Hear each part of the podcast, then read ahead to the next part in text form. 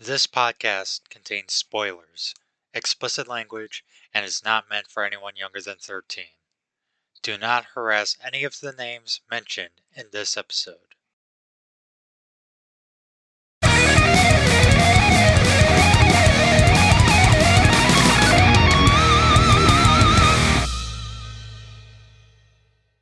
Hey everybody, welcome back to John versus Film. And today is the last movie I'm going to be covering for Lupin the Third month. And I'm doing the latest Lupin the Third movie, which is Lupin the Third the First. And I have probably seen this movie too many times already. Uh, well, to be fair, it was part of it was because I was showing, you know, or just watching it with friends. But anyway, yep. So the latest Lupin the Third movie that came out in Japan 20 at the end of 2019, you know, before the good old the good old Rona came in and you know attack. Hmm. but anyways, sorry for that long pause. I, I just my brain kind of just left my body for a second. Uh, but anyway, this movie is directed by Takashi Yamazaki and is also written by him. You know, so a very much an auteur film, and you know, technically with, you know, just, you know, with the director also writing the same film. Yeah, so Takashi, according to IMDb, Takashi Yamazaki, he, uh, I haven't seen any of his other directed films, but he has directed Stand By Me, Doraemon 2, uh, well, co-director, and he directed 2014 Stand By Me, Doraemon. So, and he directed 2010 Space Space Battleship Yamamoto. So that's where he's from. But anyways, anyways, anyways, anyways, we shall continue on with you know the discussion of Lupin the Third, and as and you know what, we're, we're just gonna jump right into it. As how I do things on this podcast, I talk about the things I like first, then I go into my dislikes slash criticisms, and then I wrap it all up in an overall, you know, thought before I get into John versus critics.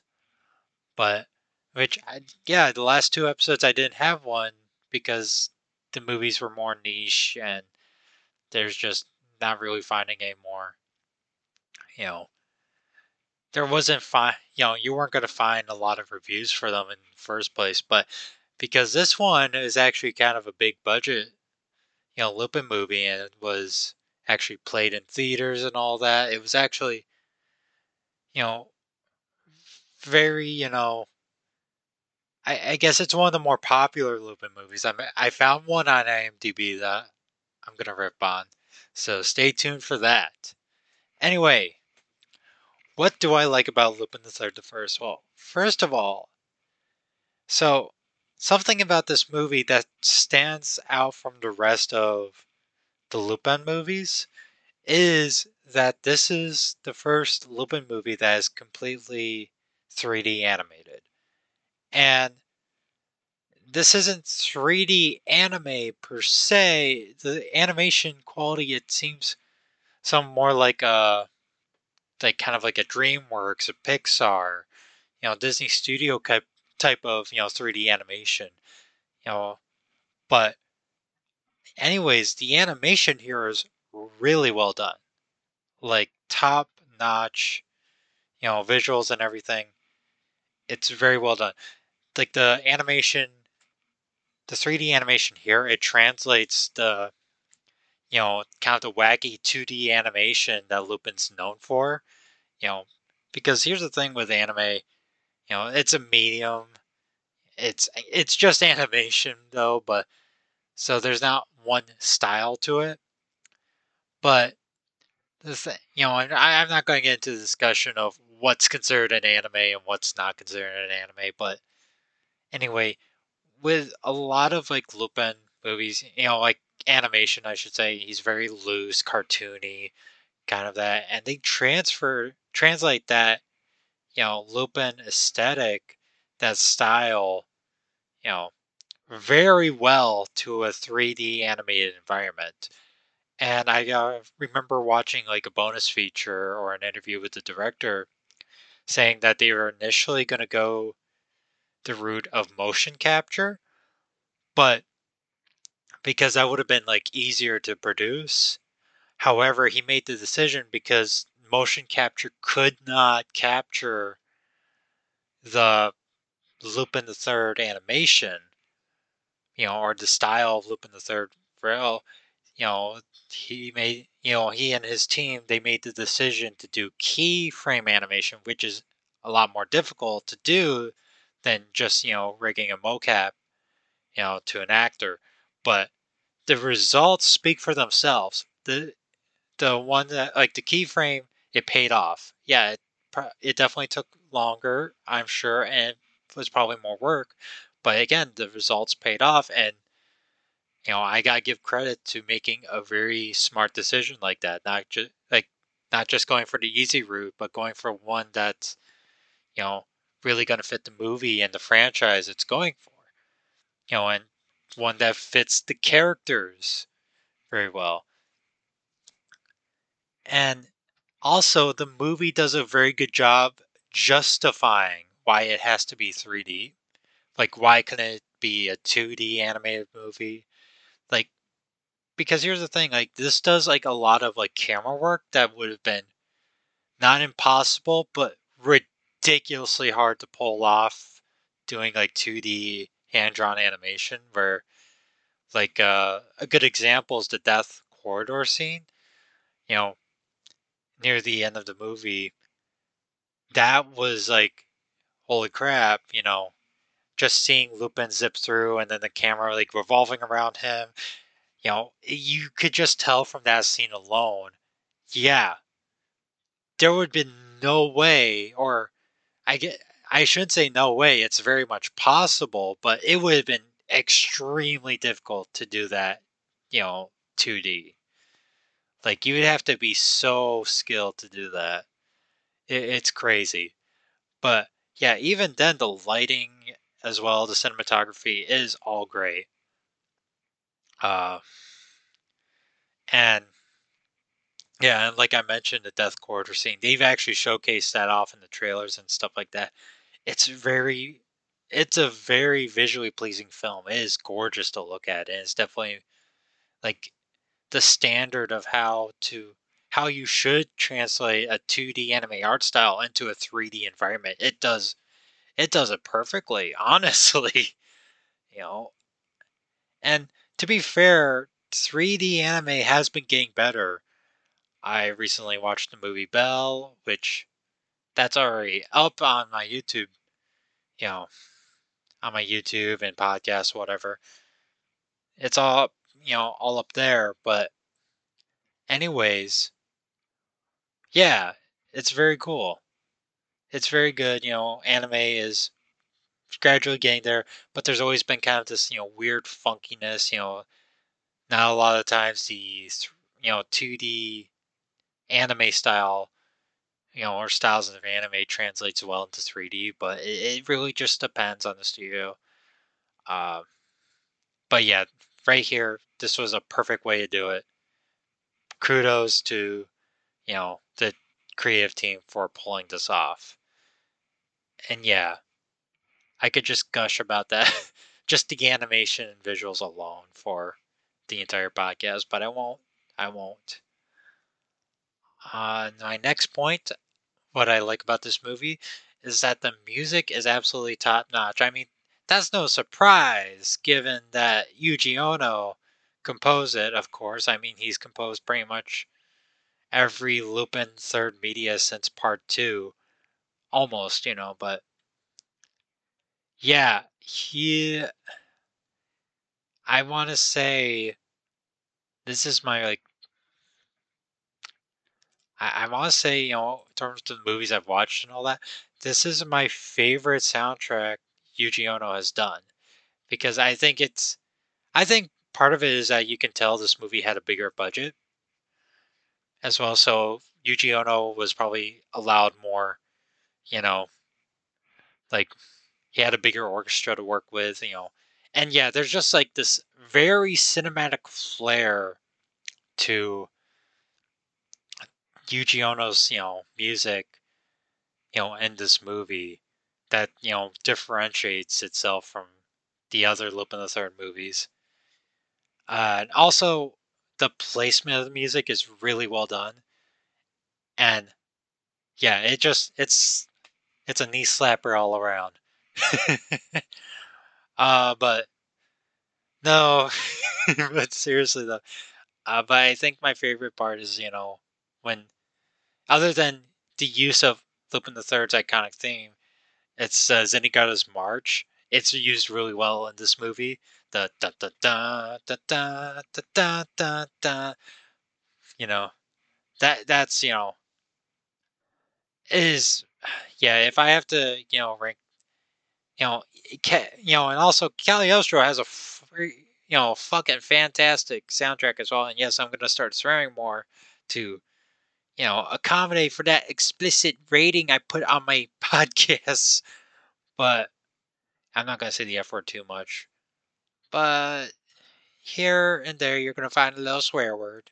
That's all that's gonna happen. But anyway, yeah, of course. So anyway, pretty much almost all the you know three out of the four Lupin movies I covered this month, music top notch. You know, and funny enough, three out of four of them are composed by Yuji Ono. I wonder if there's a correlation. Anyway, on to my next point of what I like. I really like the new characters in this movie. Uh, so, you know, what's typical with Lupin the Third movies is that you kind of get introduced to like a new cast along with the you know returning cast of Lupin and Co.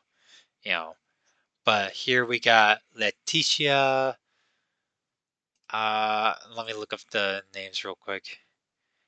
You know, so yeah, we got Letitia, we got Gerald and Lambert. They're the three main new characters. You know, we also have you know Bresson, you know, make you know Professor Bresson. He's kind of a he's a very minor character, but that has like a very big impact on the plot. But of course, we can't forget about Hans. Good old Hans. But anyway, you know, I really enjoyed the characters. You know, they felt, you know, I, I guess, you know, well done. You know, I don't even want to say new. I they're not really new. You know, I've seen you know the character archetypes before, but again, it's the execution of them that's really well done.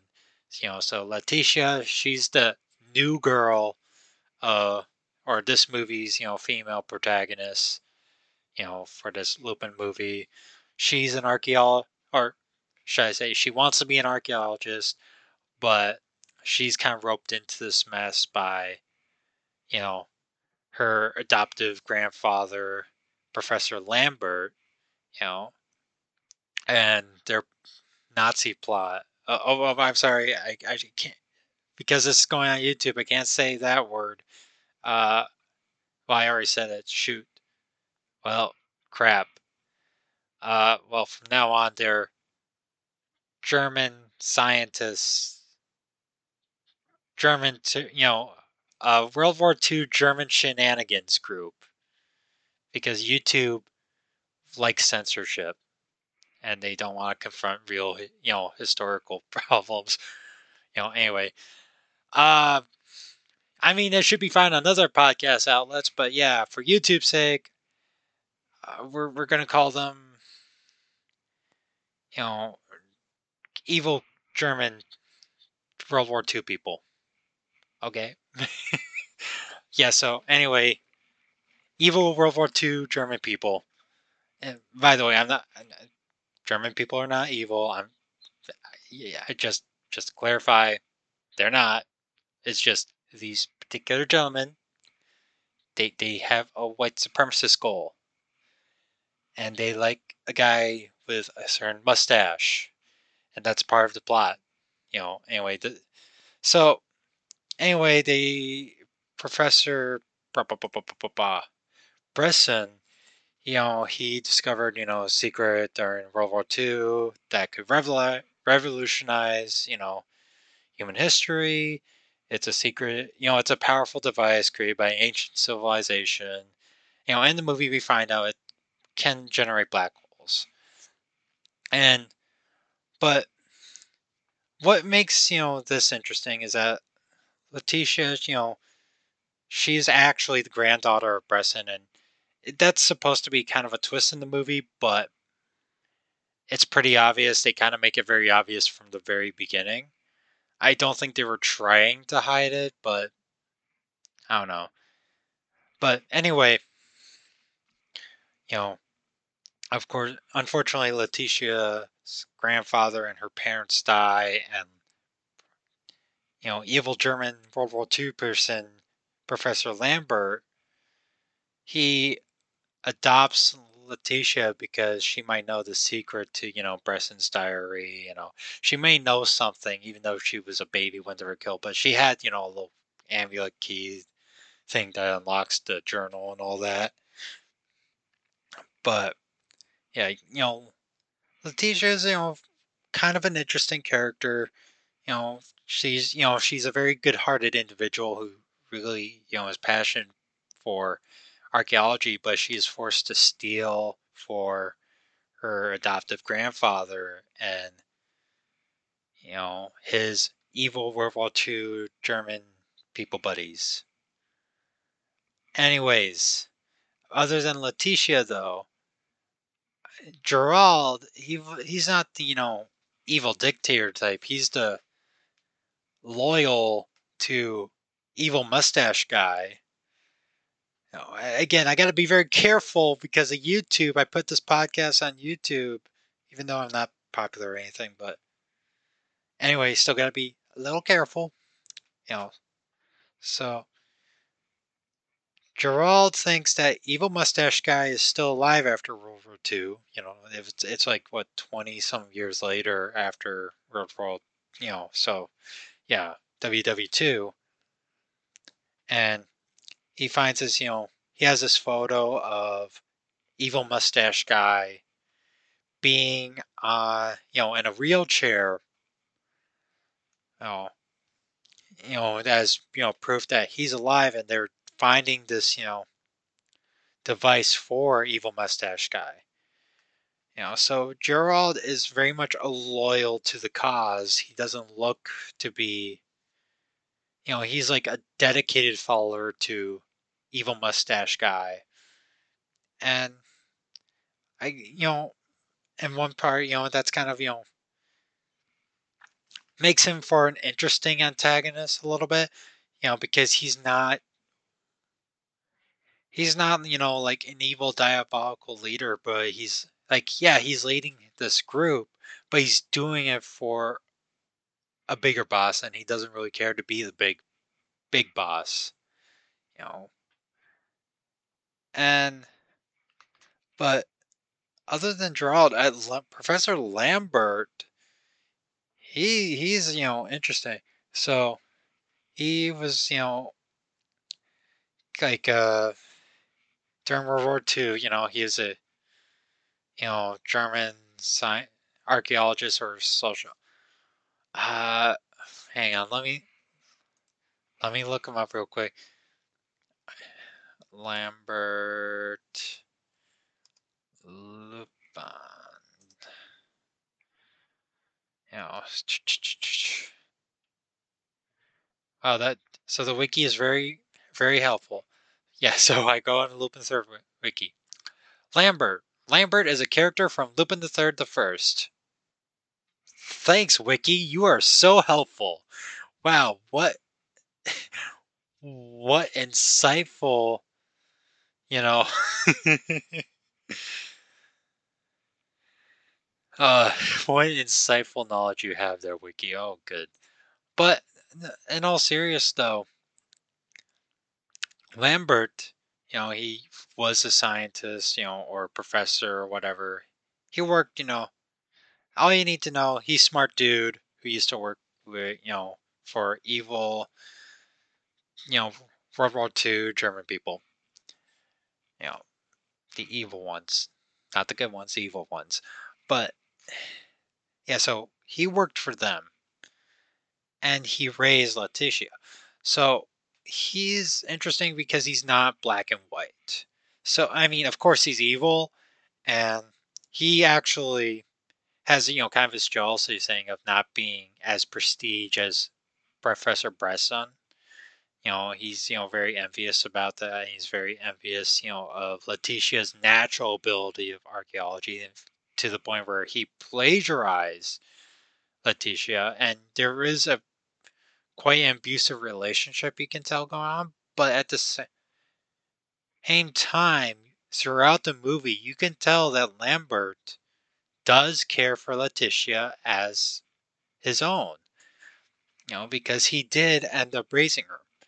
You know, again, that does not excuse all the evil crimes he's done, but it makes him for a more interesting character. Like in the movie, he learns how to control the black hole device, and he actually burns Bresson's journal, you know, which gives has the directions of how to use it. Gerald's like, "What? What are you doing?" And Lambert's like, "Buddy, I am the only one who knows how to use it. I'm not, you know, I'm no longer interested in just trying to be, you know, the best, you know, a well-known professor. I now rule the world. Yeah, he backstabs Gerald. You know, yeah. So like his motive, you know, like he has very much an ego problem, but then he finally gets his device. But of course, you know, there's a struggle on the airplane that the device is on.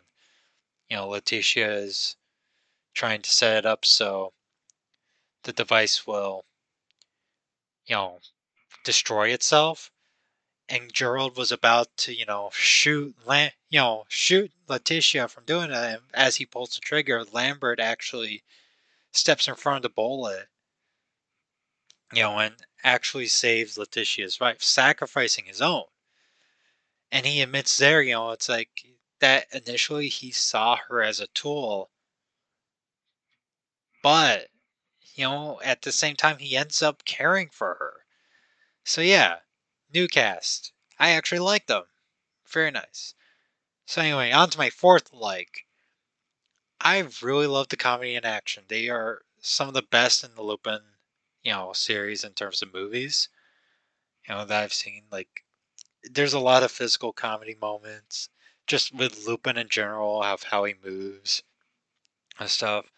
And also, yeah, like the action is very flowy. It's very nice visually. You know, like a great example is so early in the movie, Lupin gets caught by Inspector Zenigata for trying to steal the Bresson journal, but Fujiko ends up stealing it from Lupin, you know, and give to evil World War II German people. But so what happens, you know, is that Jigen and Goemon they actually rescue Lupin, you know, from the police car, and there's this like really, you know, nice, you know, I guess chase scene somewhat. It's not even really a chase scene; it's just an action scene where they're rescuing Lupin, and yeah, they show off, you know, Goemon's and Jigen's, you know, abilities, like how, you know, Jigen, you know, just casually unscrews a you know like an overhead highway signpost. Like he unscrews you know the nut by just shooting at you know certain points and he doesn't even really look at it you know. You know you, you don't really see him aim for it you know it's kind of just like kind of casual thing.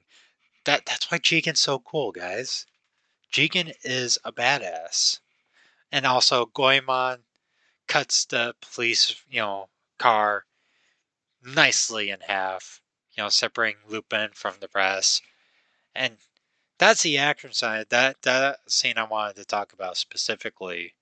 but even then, the comedy is there's some really funny comedy. Like Goemon actually gets a really great comedic scene. So, and you know, later in the movie when they're trying to get to the device, you know, they have to go through trials, and the second trial they have to face is one where you know they kind of have to make a bridge or from these you know i guess star particle things but they only react to you know positively to uh meteorite you know fragment or meteorite metal uh but yeah as anything else they react you know very you know aggressively they you know pretty much uh, if you don't have a meteorite on you, don't do it. But anyway, you know, Fujiko even asks Lupin, hey, can you pull out me? Like, do you have a meteorite? And Lupin's like, oh, yeah, sure. Let me just pull it out of my pocket. Yeah, like I have everything for it. And then, but Jigen notices Goemon, you know, looking suspicious. And Jigen's like, hey, what's up? And Goemon's like, no, don't, don't even but you know, it's like, don't even involve me on this. And then he got a, you know, as like, oh, I get it. Your sword's made of, you know, meteorite metal. Goemon just gets like so defensive, like, no, I don't know what you're talking about. Even that's true. That's, ridiculous. And then the evidence is that it starts forming a bridge as Goemon's trying to hide his sword. And then they have to use, you know, the sword to, you know, they have to leave the sword there to form the bridge and everyone can cross. Goemon's just like, just so humiliating for my blade. he even try, you know, is the last to cross over. Lupin has to go, like, come on, Goemon, let's go. And then Goemon's, you know, says, no. he always pouting. I don't want to leave the. family. And Lupin's like, come on, man, really? yeah, and there's like great, you know, little funny scenes like that throughout the movie.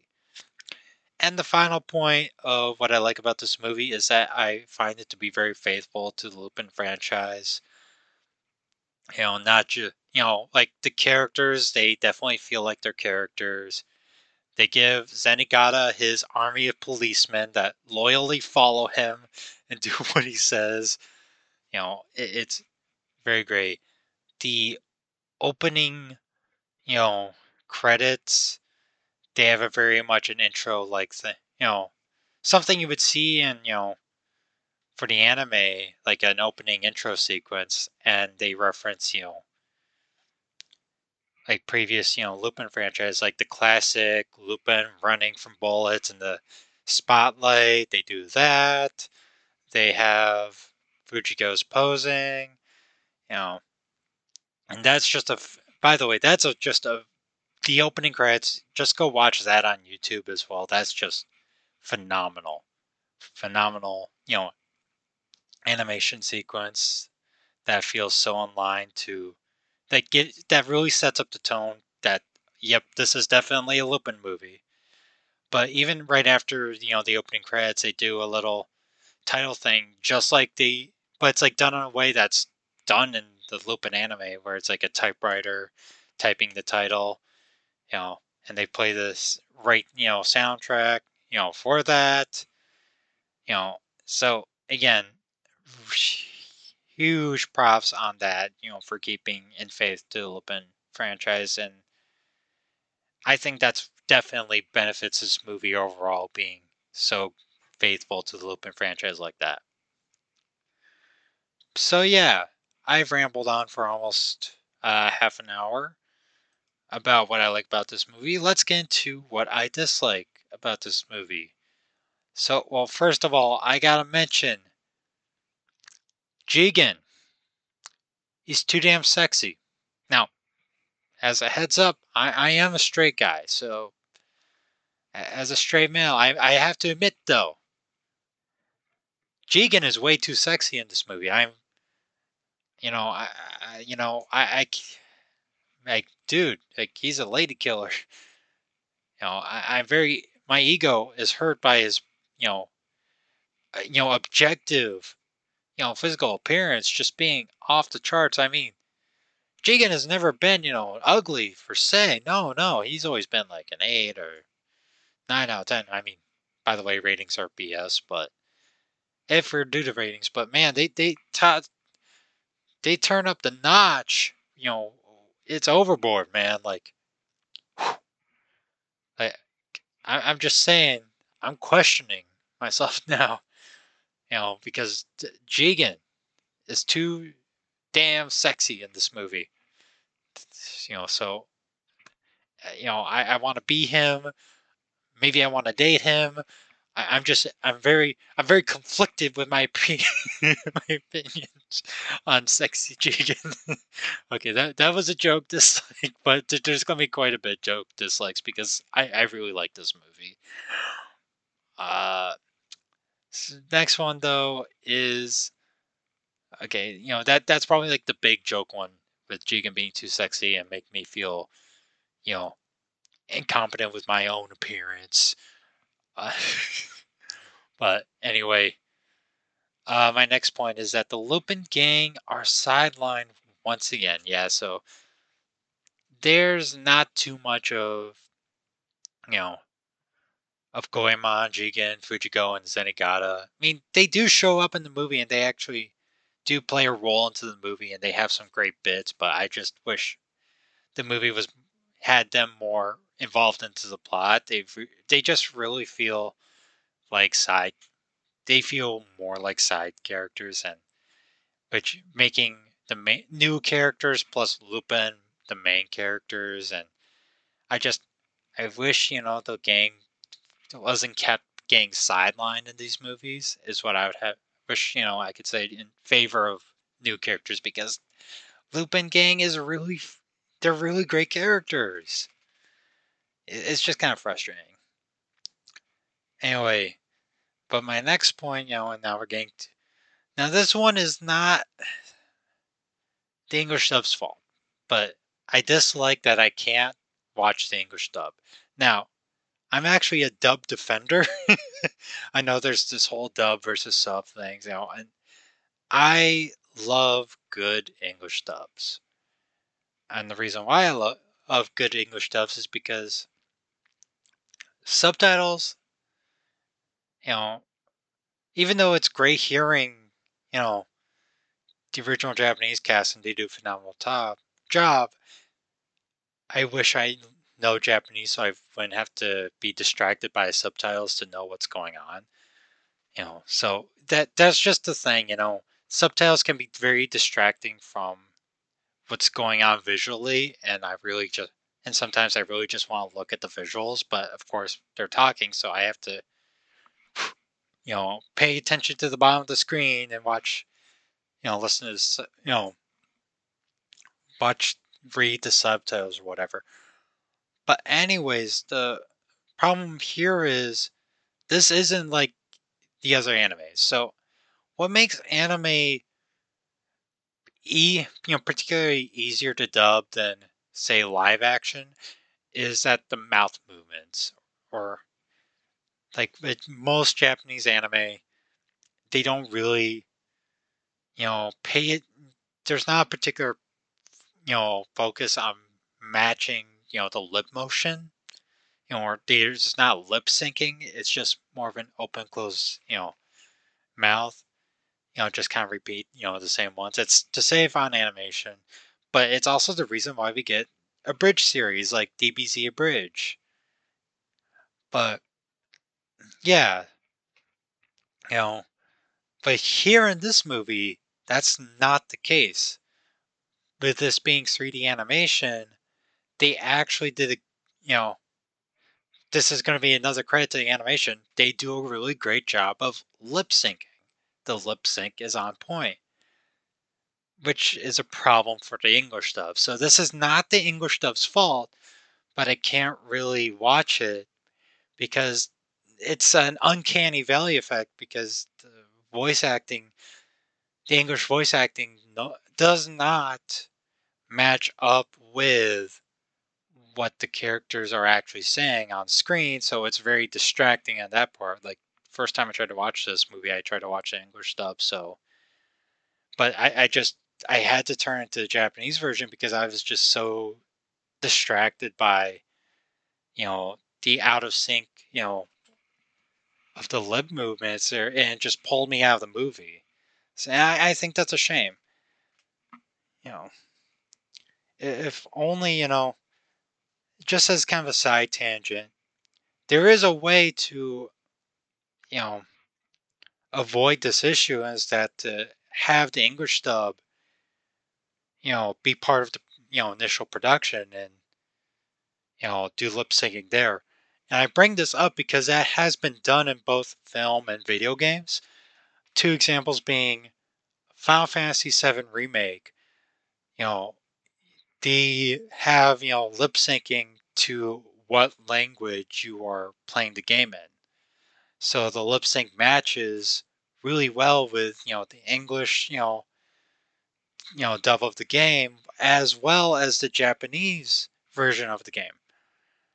Know, so that's one example where it's that's done well. Another example where they you know and that but for Final Fantasy VII remake though, that's using like kind of like a technology AI thing, I believe, if I remember correctly. I remember watching behind the scenes, you know, footage of that.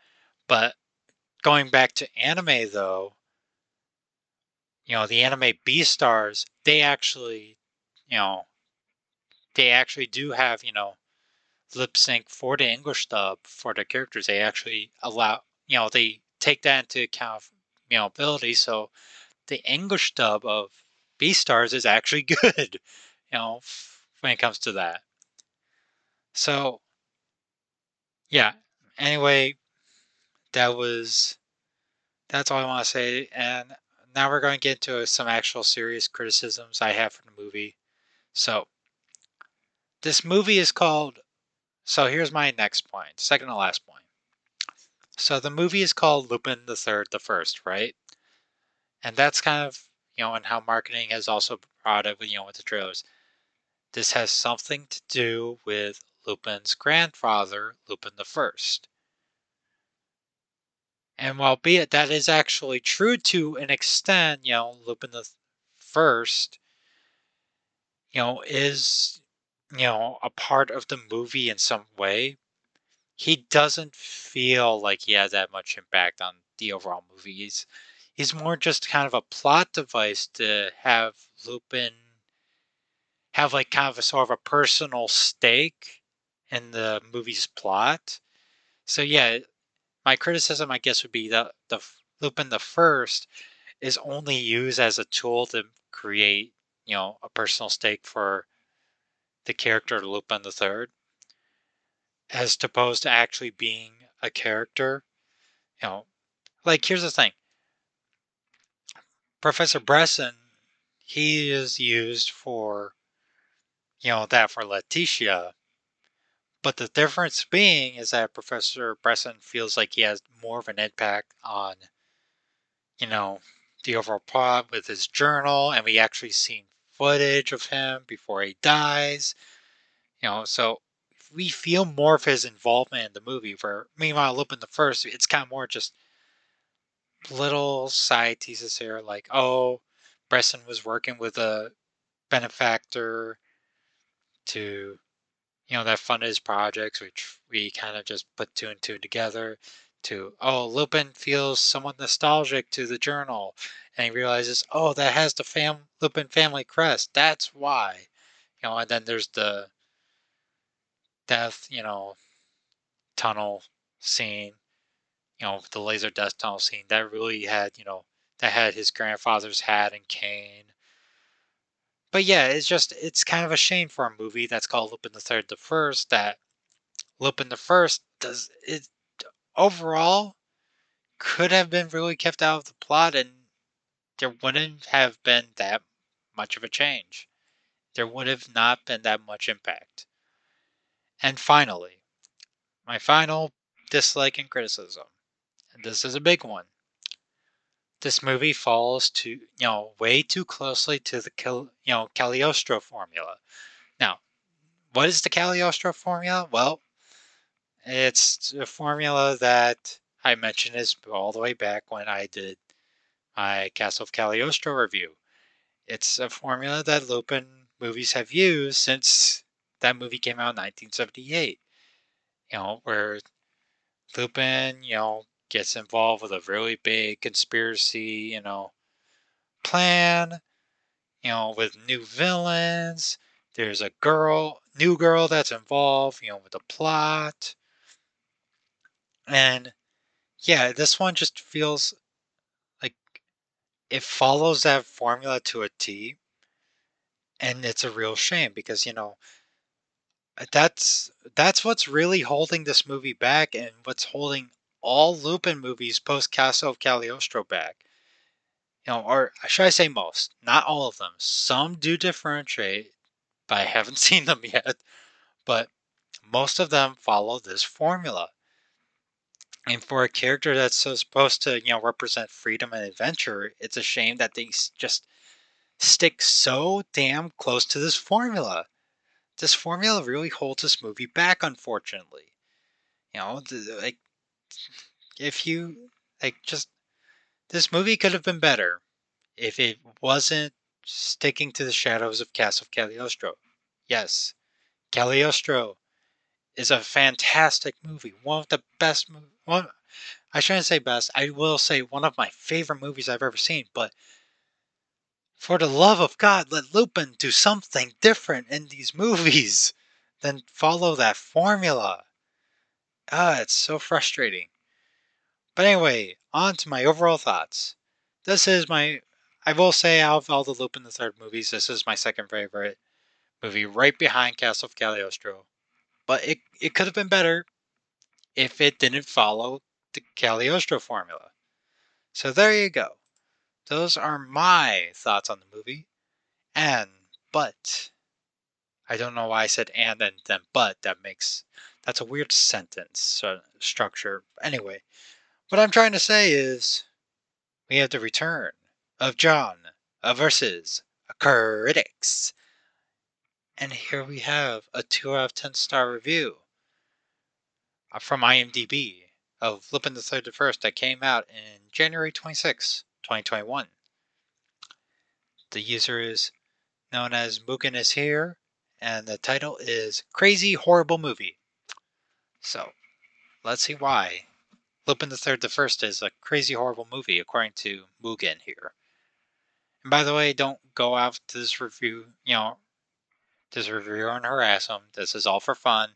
But anyway, he starts off with if you watch animes, you've no you've no doubt heard of Jesus Yamato from Gundam Seed. This guy can basically turn up anywhere and owns every person in the area. I've actually have not heard of Jesus Yamato. I've watched anime for a long time.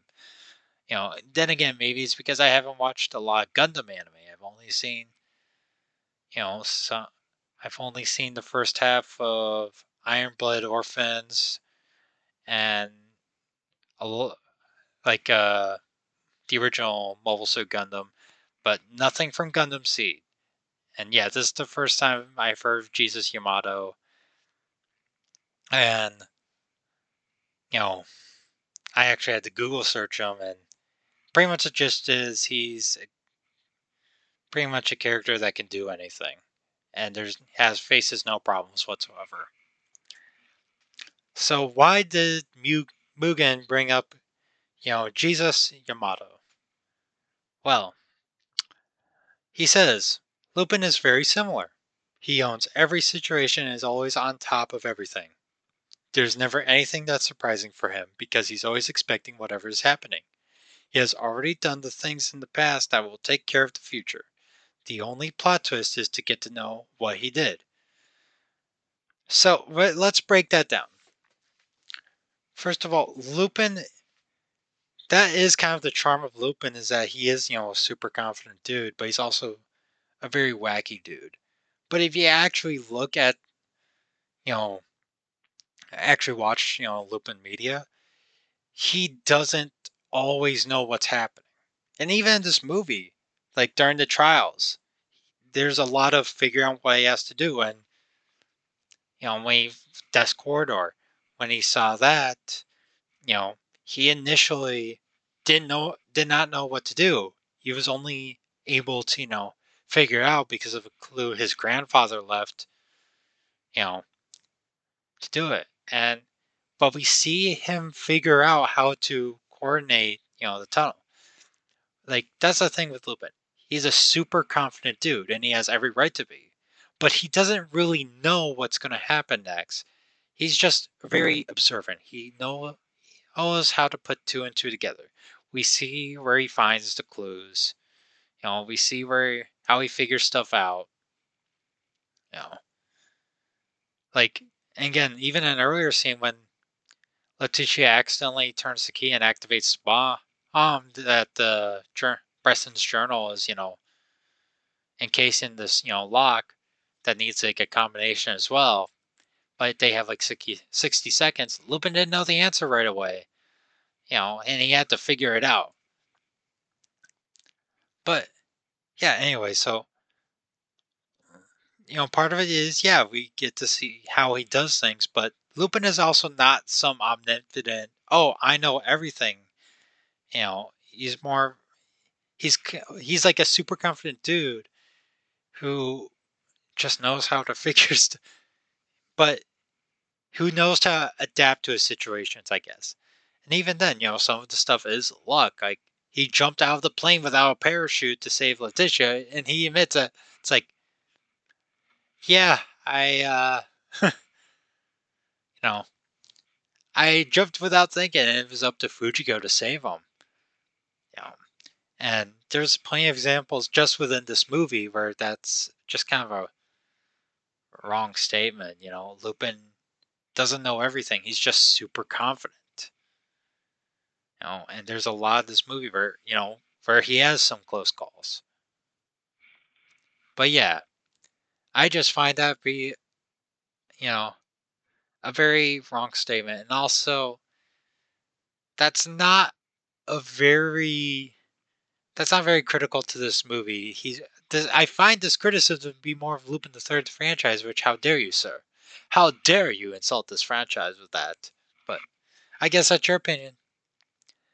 Anyway, he starts off with the next, you know, paragraph by saying, "That's very kiddo." What is that even? That's very kiddo. Is is it? I feel like this guy loves is like very infatuated with. I, am sorry. I'm sorry. I, I don't want. My goal is, you know, not to agonize the reviewer, but I'm just questioning that sentence. That's very kiddo. What does that even mean? Like, does he mean that's very, you know, childish, very immature? What, like, I know kiddo is used to, you know, like, hey, you know, hey kiddo, how's it going? You know, it's used to describe, you know, a person or anything, but when it comes to a movie, you know, describing, you know, what I just said, I, I don't know, is that a typo? What's what's up with that sentence? And yeah, that's a sentence. That's very kiddo. And that's the start of the next paragraph as well. You know, so I'm very confused. What's the criticism here? Anyway, he goes on and says, the samurai could have you know, could have gotten a hell lot more screen time because he was a cool character. Yeah, I mean, I will agree with that, but refer to him as, you know, Goemon. He's not just the samurai. Could have gone, and also, he was a cool character. And he says the girl could have stood up for herself a little more throughout the movie. I mean, part of it, like, okay, so that's the problem. The girl. Are you talking about Letitia? Are you talking about Fujiko? You know that that's the thing. You gotta be a little, you know, specific. I mean, you're reviewing this on IMDb, so you got the cast list right there, uh, buddy. Use that. But I think he's talking about Letitia, and to that stand, she she has you know stood up for herself a little bit more. But the problem is, you know, she was raised by a narcissist, you know, with a fragile ego. And, you know, and she is trying to get, you know, she was raised, you know, to be helpless, but in that movie, we've seen her to be very capable, you know, of herself. You know, the problem is she just doesn't want to be a thief. She wants to be an archaeologist. And even then, she puts her life on the line by trying to destroy the black hole device. So, and also, if you're, but that's for Letitia. If you're describing Fujiko, what are you even talking about, dude? That paragraph is weird. And then he goes on and says, the villains had absolutely no depth to why they were doing what they were doing other than because I'm great and I win. What? Okay, so I guess, you know, no, let's not talk about how Lambert, you know, had that conflict between using Letitia and actually caring for her, you know, or all that, or Gerald's, you know, undying faith to, you know, evil mustache guy. But really, dude, you know, they, they were doing other. Like there was not just a I'm great and I win. I mean, yeah, with Lambert, he was like that's was part. You know, it's like he thinks he's the greatest shit, but he has a very fragile ego, and he, you know, lashes out at anybody attacks him. But again, the thing is that makes his character more interesting is that he's not all evil. In fact, you know, he does care for Letitia, even if he was initially using her as a tool. He fused her as, you know, viewed her as his own, you know, granddaughter. And Geraldo, no, he was saying, he was saying his, you know, lord and master, evil mustache guy was the great, and that he should win. But I, I don't know where you got this. I'm great and I win. Sentiment. Anyway, the reviewer Mugen here, he says my recommendation is to skip this movie if you're above 12 years old. I say, and my response to that is I recommend this movie if you are 12 years and older, and even if you're younger with parent supervision. I, I definitely do not recommend skip this movie. It's very beautiful. And I think, yeah, this is a weird 2 out of 10 star review. I don't know. I, I, I, I kind of question if this person is 12 years old, 12 years or older. I don't know. Just the way you type it, man. Could could use some work. But anyway, thank you for that entertaining review, Mugen is here. And that is it for you know this episode of Lupin the Third, the First, and for you know Lupin month in 2022. And next month, well, I'll let you know the outro, you know, do it. So anyway, this is it for the episode. Thank you all so much for listening.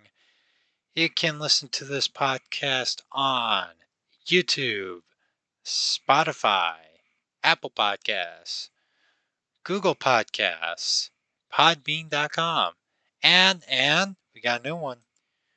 We also got Podcast Addict. You know, so I might be adding more podcasts, you know, places. I might just add them all, but yeah, that that's how we're doing it. You know, and also in the links below, follow me on the socials. And thank you all for listening. I hope you all have a fantastic day. And now have an amazing Lupin spectacular day. Take care.